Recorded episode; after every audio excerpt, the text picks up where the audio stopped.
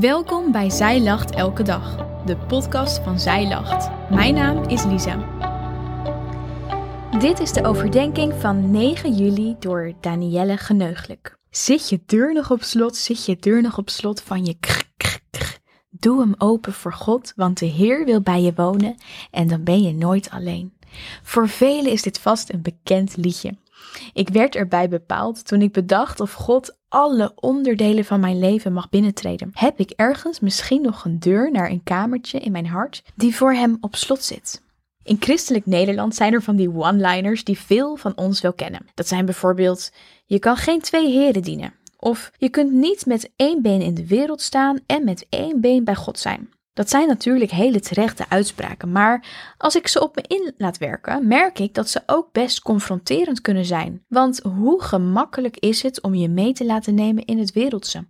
We leven er tenslotte middenin. In 1 Johannes 2, vers 14 tot 17 lezen we: Ik heb u geschreven, vaders, omdat u hem kent, die er vanaf het begin is. Ik heb u geschreven, jonge mannen, omdat u sterk bent en het woord van God in u blijft en u de boze hebt overwonnen. Heb de wereld niet lief. En ook niet wat in de wereld is. Als iemand de wereld lief heeft, is de liefde van de Vader niet in hem. Want al wat in de wereld is, de begeerte van het vlees, de begeerte van de ogen en de hoogmoed van het leven, is niet uit de Vader, maar is uit de wereld. En de wereld gaat voorbij met haar begeerte, maar wie de wil van God doet, blijft tot in eeuwigheid. Dit Bijbelgedeelte is een stuk uit de brief die de apostel Johannes schrijft aan zijn geliefde kinderen, zoals hij ze noemt, met het doel dat zij zouden weten wat het is om eeuwig leven te hebben. In vers 14 waarschuwt Johannes voor een gevaar: de wereld liefhebben.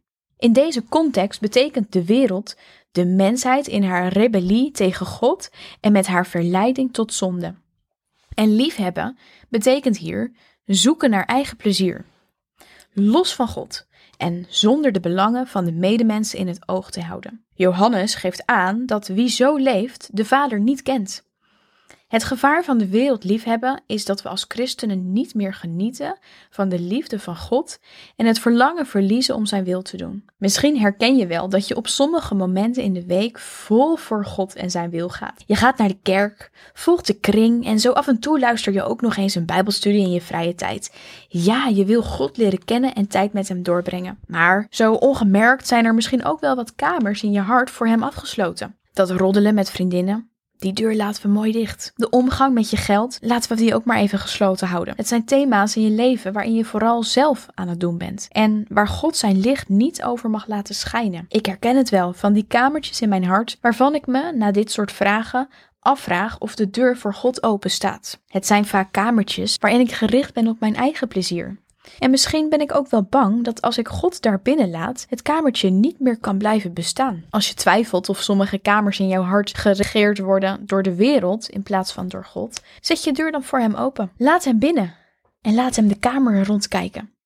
Laat hem met zijn licht schijnen en aan het licht brengen wat niet van hem is. God wil zijn in alle kamers van je hart en hij wil dat alle kamers van je hart op hem zijn gericht.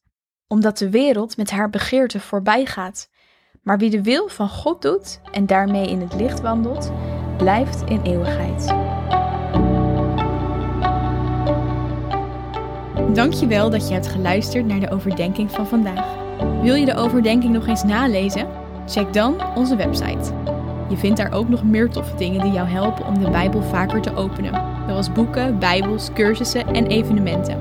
Morgen ben ik weer bij je terug met een nieuwe overdenking. Tot dan!